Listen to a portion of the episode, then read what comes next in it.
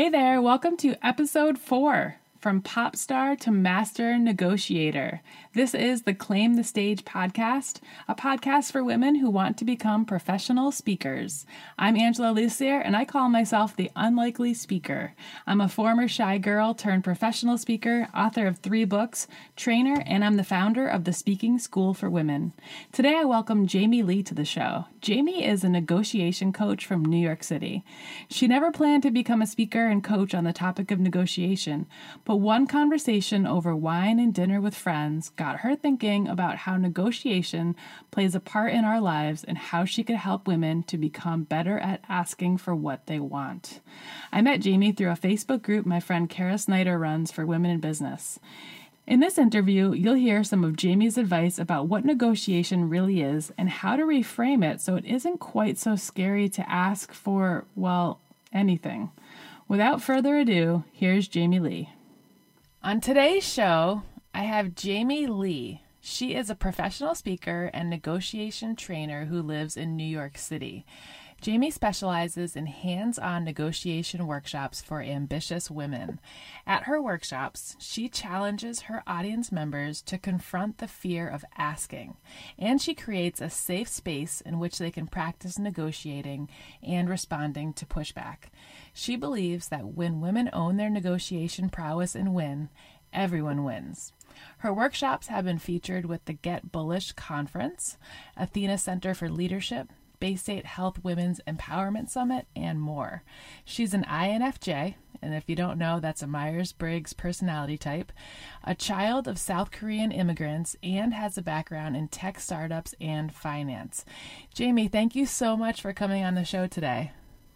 Thank you, Angela, for having me. It's my great pleasure.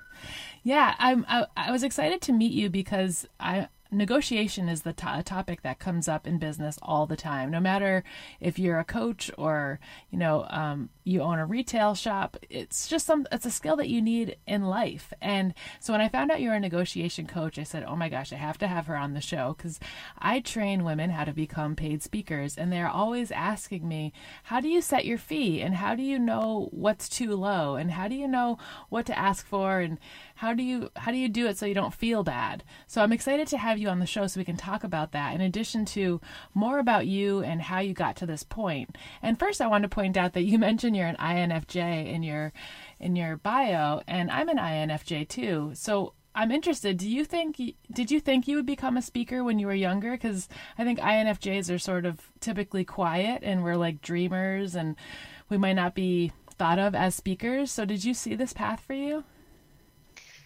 Yes and no. I when I was very young, growing up in South Korea, my dream job was to become a pop singer, a pop star. really? Who was yeah. your favorite? You know, I don't even know. I don't even remember. And even if I did remember, the reference would be lost because it, it would it would be some Korean pop star from the 80s but I I remember vividly watching TV, you know, like the Korean version of what would be a good uh, parallel here, American Idol or something like that, mm. and seeing the the person singing on stage and getting really immersed in this beautiful, rich emotion, and and feeling touched by their artistry and their music, and thinking that's what I want to do. and I don't do that any. I, I don't do that. I'm not a singer. I did study singing briefly in college. I didn't study negotiation. Actually, I didn't even study business in college. I studied Japanese. so I guess you can say I've I've stuck very close to that F by doing whatever I felt like doing. so, how do you go from wanting to be a pop star to studying Japanese to becoming a negotiation coach? Absolutely. So, first of all, I want to make the point that negotiation it's we do it non-stop. We do it in our everyday lives. We do it in business. We do it at work. We do it with our family. You know life is just full of negotiations non-stop. And to answer your question how did i get started? Three and a half years ago i was having cocktails with some of my girlfriends. I had some of my girlfriends just, you know, come over to my apartment. We made some cocktails. We're just hanging out. And one of the women who I really admire, she's actually a technology entrepreneur herself.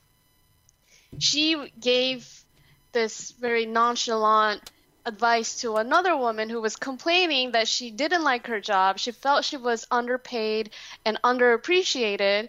And the woman I admire, her name is Tanya. Tanya turned to my other friend Sachiko and she said, "You know, you could always ask for more." and it was so simple, but it was like a light bulb went off in my head because I, I hadn't seen another woman give this negotiation advice. It was so, you know, so casual, but so true.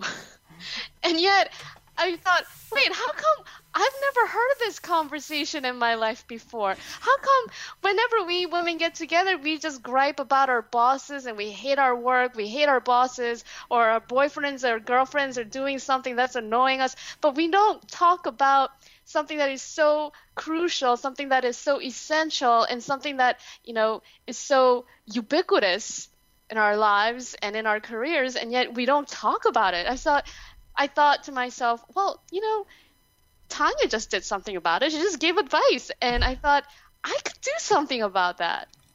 And so, was it intentional to cater mostly to women in your negotiation work?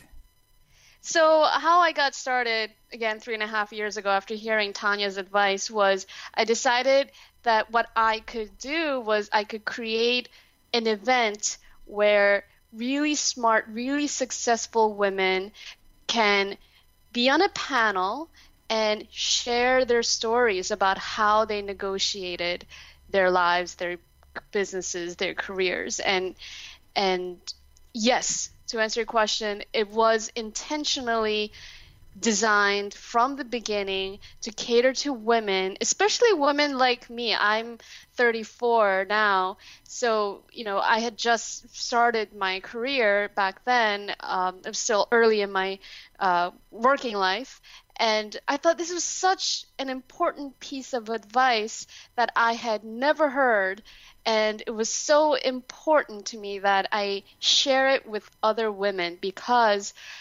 as there's so many books, research, really depressing articles online about how women don't negotiate. There's they're so depressing I'm not going to mention them because I believe that I'm going to be part of the change, not not, you know, recreating the past, just complaining and not doing anything about it. I want to be part of the solution, yeah. right? Not the problem. So the sol- solution is I want to be the instigator of that conversation. I want to organize events. I want to or- facilitate conversation where we learn from each other. Mm-hmm. Because, because, again, so important. We women do know how to negotiate. We women have negotiated our lives and our, and our careers, we just often fail to recognize and see ourselves as negotiators. Hmm.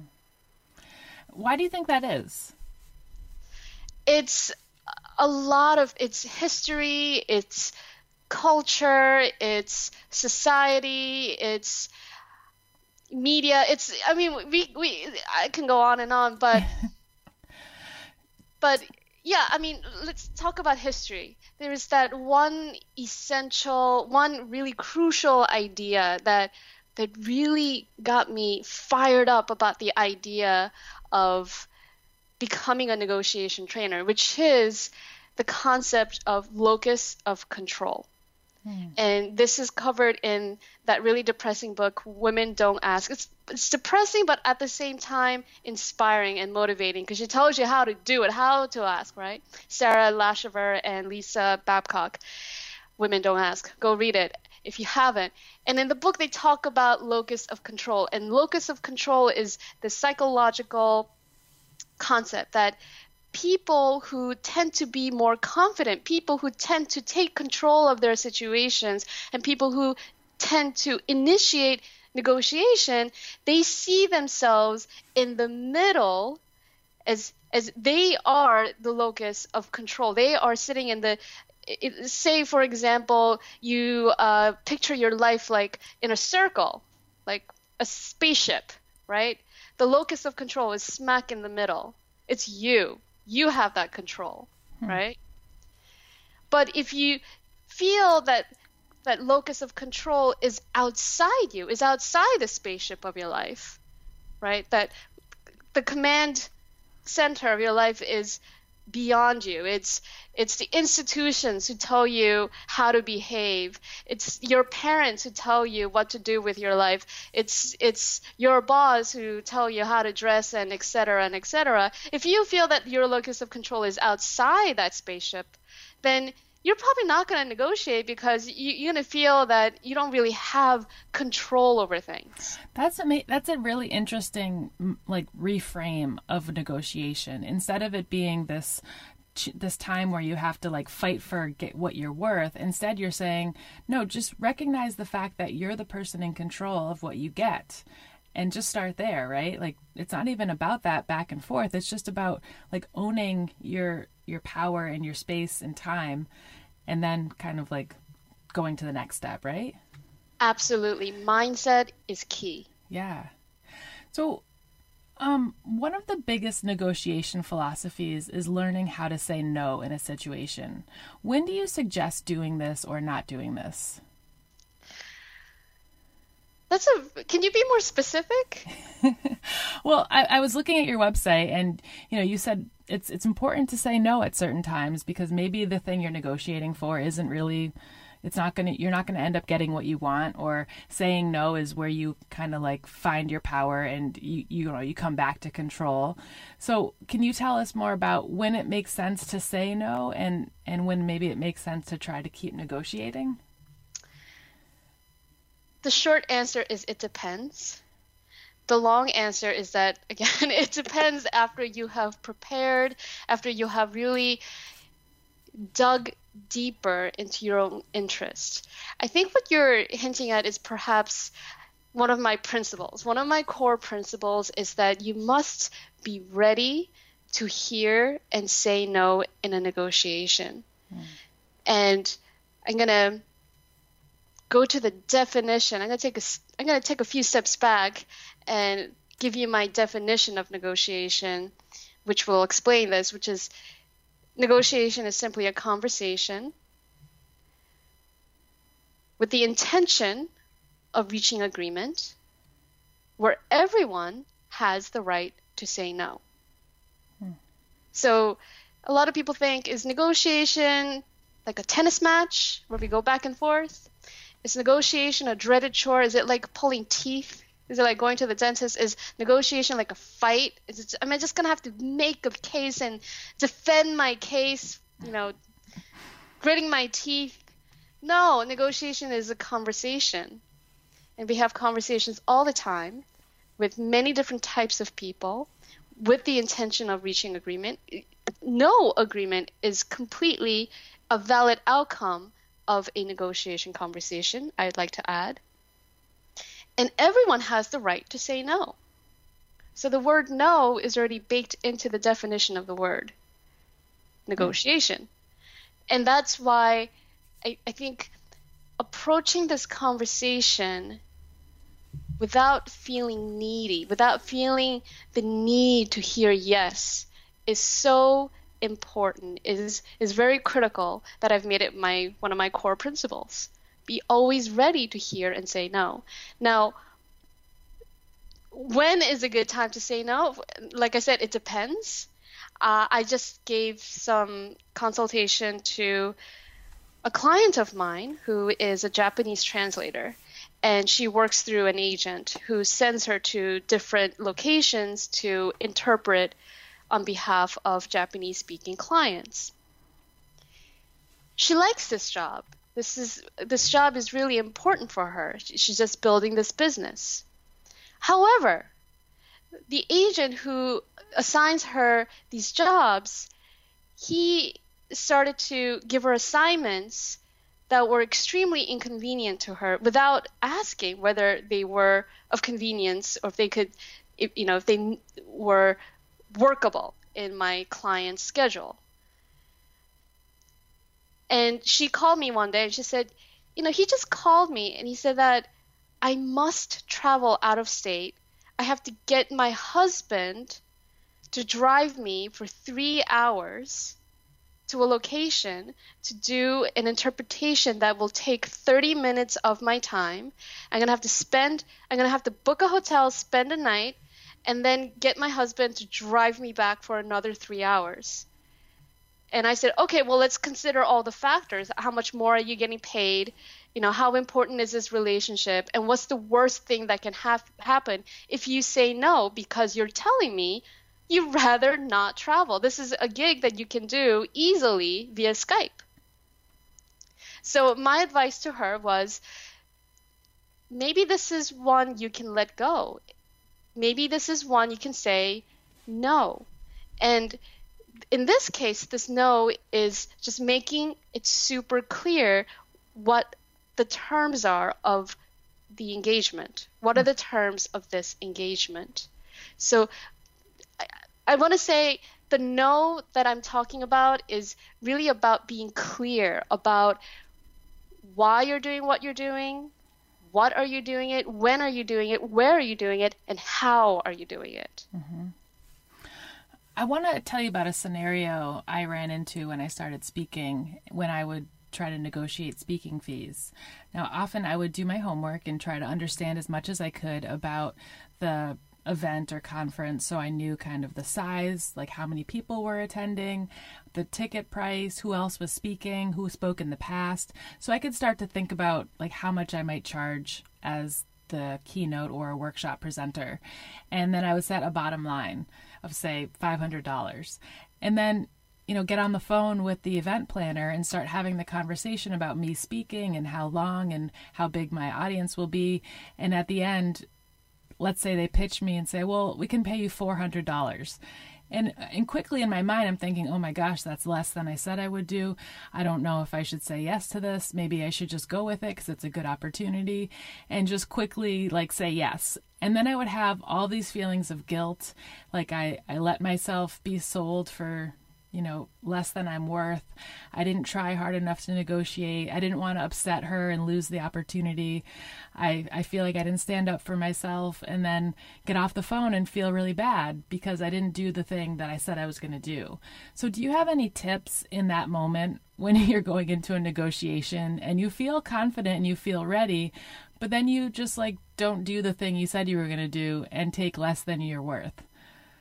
It's always okay to go back and renegotiate. Okay. Yeah. And, the, that's a short answer. Can I give you the long answer? Yeah. The long answer is you don't need to be so hard on yourself. it's not just about the price point.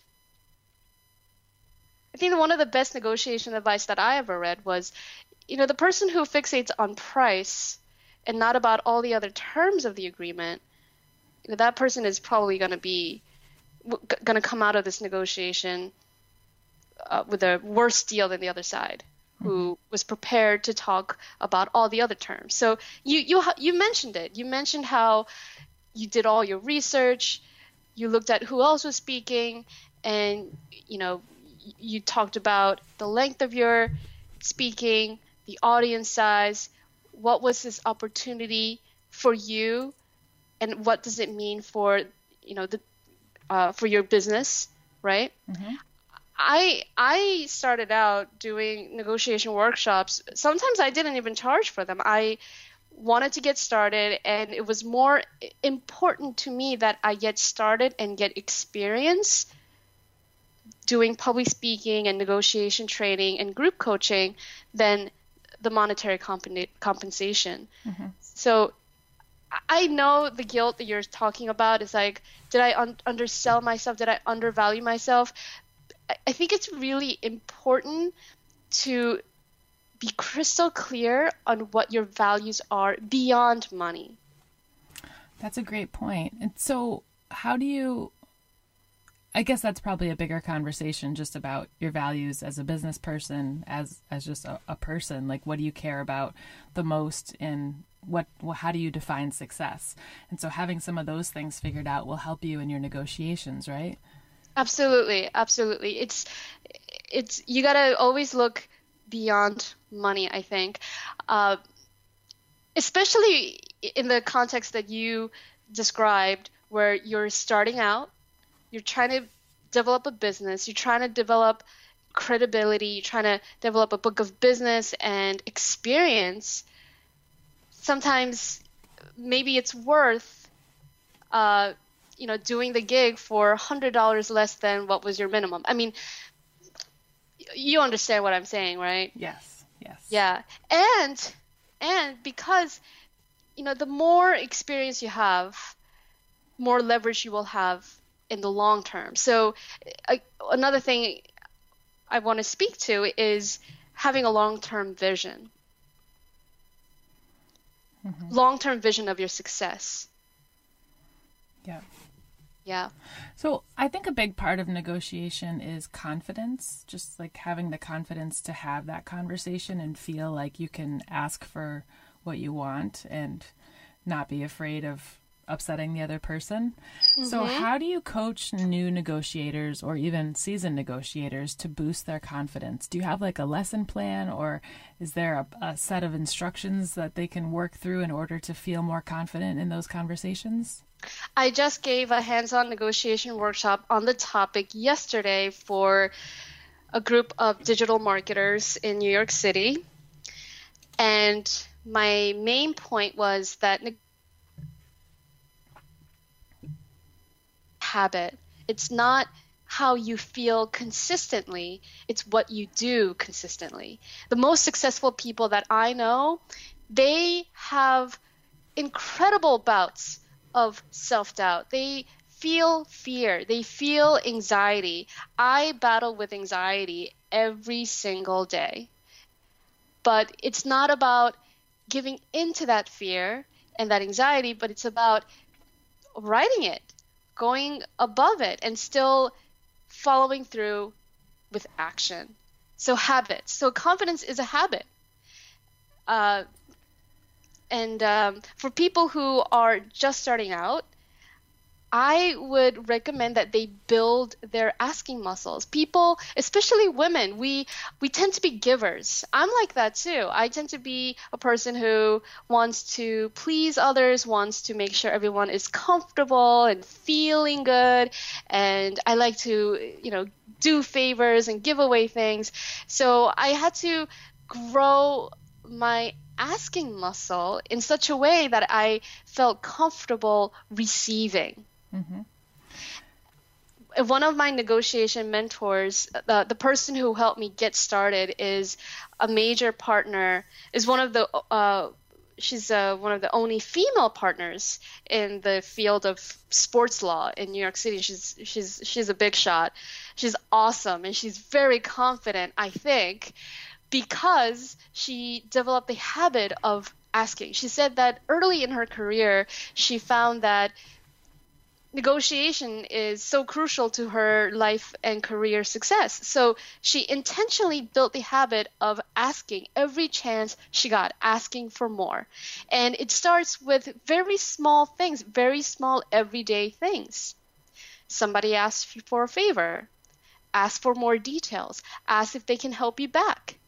You go to a restaurant, ask for a better seat if they sit you next to the, the breadbasket station when you check into a hotel, ask for ask for an upgrade. Sometimes they just give them to you if you ask.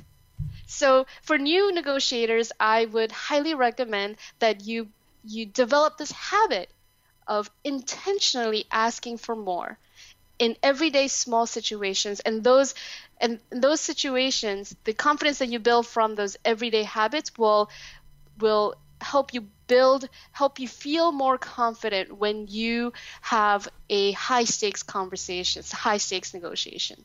Hmm. That's excellent advice. One of the questions I'm trying to get my students comfortable with asking is what's your budget? In a way that's confident and conversational and natural, not like, so, like, what's your budget? you know, but actually um, feeling comfortable to ask that question. And I said, Yeah. you know, it'd be great if you just start asking that question of your spouse or your kids or your dog or the mailman, just like to get comfortable hearing yourself saying it out loud so it Yeah. doesn't sound so weird coming out of your mouth in a negotiation and you Yeah. feel like, oh my gosh, did I just say that? Does that is that okay to say? And so I think it's along the same lines of building habits of just getting used to having like a certain way of doing things so Yeah. that it, it feels more comfortable. Um, a minute ago you said that you you have anxiety and that you deal with that every day and and I think that's really interesting to talk about for a minute if you're open to it because like I I'm constantly anxious and like nervous and and fearful of what I'm doing and if I'm doing it right and if I'm doing it well. And it's funny because the feedback I get from people all the time is like, "Wow, you're so calm." It Me too. I guess that's the the magic is that's the charm, the secret of INFJs. I know it must be. Yeah, we just Yeah. contain the the ferocious anxiety that's like brewing below. Right. But um, what I think is interesting is that you're able to sort of like handle and manage that anxiety in a way that allows you to still be a leader and train people and you know speak in public. And i wonder if you have any tips for our listeners if they deal with anxiety that might help them in negotiations um, when they're about to get on stage to speak or just in any kind of high pressure situation where they want to perform but they feel feel anxious about it Absolutely. So I'll give two answers one about negotiation, the other one about public speaking. I'm also a member of Toastmasters and I love public speaking, even though I struggle with anxiety. So, negotiation, the advice I give to, particularly to women, and this applies to everyone really, is when you have to negotiate for something that you really believe in, something that you again it's about you know what are your values? What are your long-term goals? What what makes you deeply joyous right? And when you're doing that you know often for a lot of us it's about helping. It's about serving the people that we love. It's about making sure that our family and loved ones are are are cared for. And I want them to remember that. Uh, there was the, there was a study in the Clinton Global Initiative. They put out a paper and they said that 90% of women around the world, 90% of women invest their income back into their families. So literally, when women win, their communities, their families, their networks, those are the people who benefit. And it could be as small as something that makes you simply happy. Hmm. You ask for better treatment at a hotel that you check into. Let's go back to that example. Your happiness matters, your satisfaction matters because it impacts the people that are closest to you, it impacts your work, it impacts your life. So when you're feeling anxious about asking for something and you're thinking, "Oh my god, what will they think? Will they think that I'm being a greedy bitch or whatever?" Remember what's most important to you. Remember who are the people that you serve in your life and how will they benefit from mm-hmm. you getting what you want. I had a negotiation mentor. She's uh, another international speaker and trainer. And she says that in a negotiation, like business deal negotiation, sometimes you have to get emotional. In that you have to make a case based on something that has emotional resonance. It's not just about who's right, it's not just about the metrics. And of course, all of those things are important and must be brought up, but sometimes it gets to a point where you have to make an emotional case. And she she she said, you know, it could be a pet snake that you have at home. And that pet snake can be made out of plastic, but it's still your family, and you're doing it for your family, right? Because your family is your family. It could be you know your three siblings or it could be your extended family of 16 people or or a pet snake or a pet dog or whatever so again negotiation anxiety tap into what's most deeply valuable something that you know really means something to you. And for public speakers yeah anxiety is a big issue because as you and i know some people think that speaking in public is is the most scary scariest thing that a person can do. But uh, I think it's really important to remember that if you're called up on the stage to give a speech or to speak to a you know group of people, that the audience they love you. They love you so much. They want you to succeed. They want to hear about you. They want to see you. They want to see your face. They want to hear your voice. They love you. and it's kind of a crazy concept, but after being in Toastmasters for over a year, this is what I've you know this is what I've learned. It's the audience they they're rooting for you. Hmm. Yeah, it's true. Yeah, and and they actually want to see you having a good time. It's exactly. Really, and the better you're able to handle the energy of being on stage, the more your audience draws from that and gets from your presentation. So that's a great point. So I have five quick questions. Like this is our lightning round. Okay. And I, I want to know, and maybe that you just answered it, but what advice do you have for women who are afraid of public speaking? Women who are afraid of public speaking. I I want to say so th- this is the instance where they're afraid of public speaking but they have to do it. Yeah. Yeah.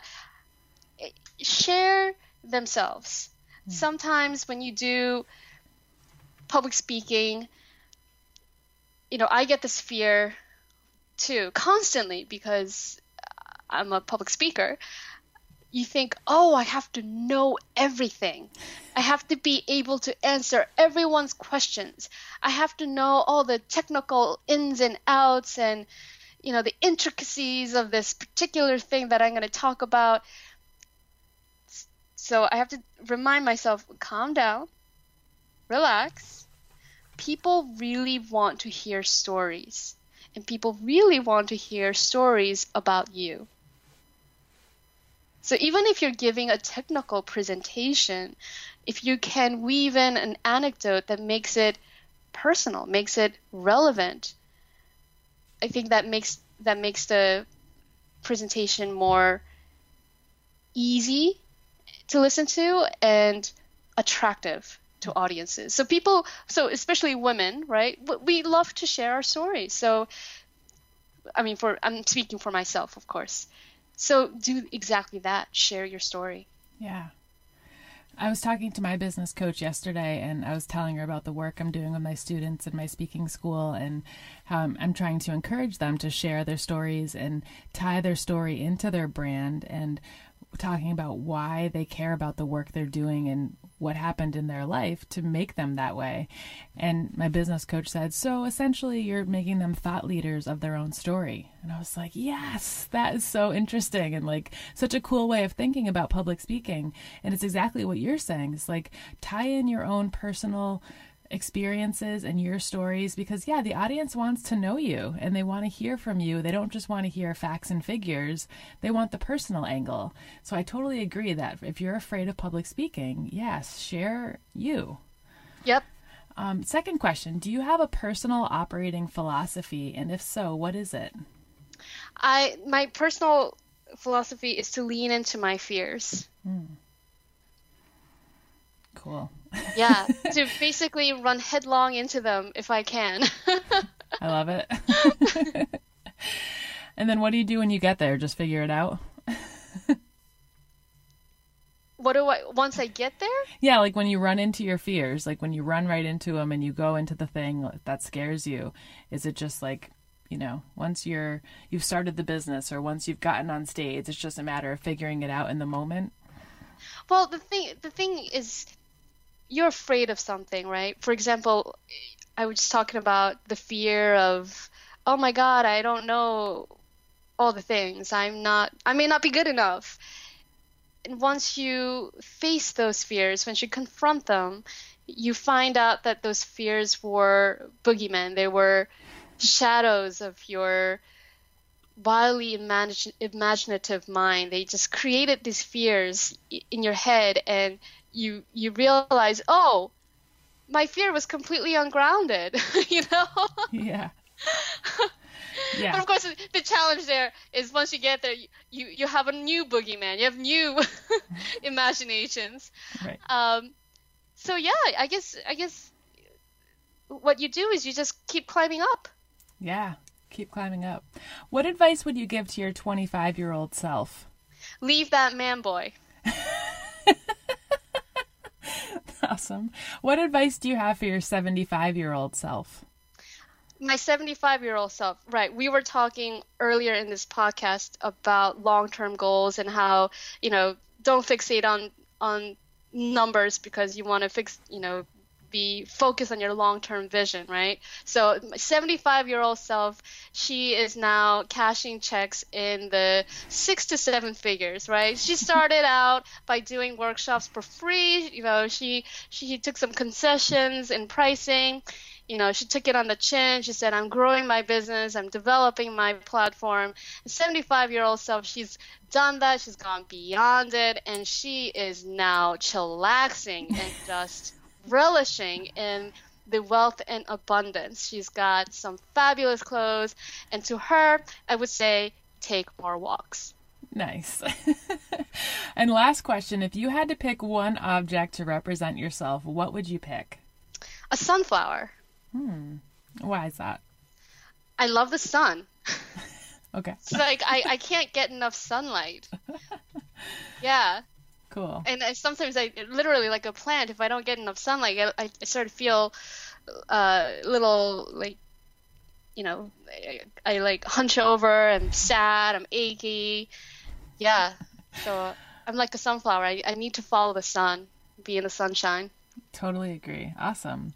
Well, if anyone listening is interested in learning more about Jamie's negotiation tips and wants to get on her free monthly newsletter where she provides negotiation advice and workshop updates, go to jieunjamie.com. It's J I E U N J-A-M-I-E dot com, and the link will be in the description for this podcast as well. Jamie, thank you so much for being here today. This has been a huge education, so many great takeaways, and I don't know about you, but I'm totally ready to go negotiate. Like I'm just going to go to the grocery store and try and get a banana half price or something just to see if I can. go for it. Yeah, gotta build that asking muscle. I will. Thanks so much. Thank you. Thanks so much for tuning in to episode 4. If you liked what you heard, you can subscribe by hitting the subscribe button. Also, please rate and review my new show so more people can find it. Thanks for listening. Next time, I'll be talking to Katie Tynan, a two time author, consultant, and the award winner of the number one motivational speaker in Boston, Massachusetts. By the way, I also publish a weekly public speaking tip to my email subscribers.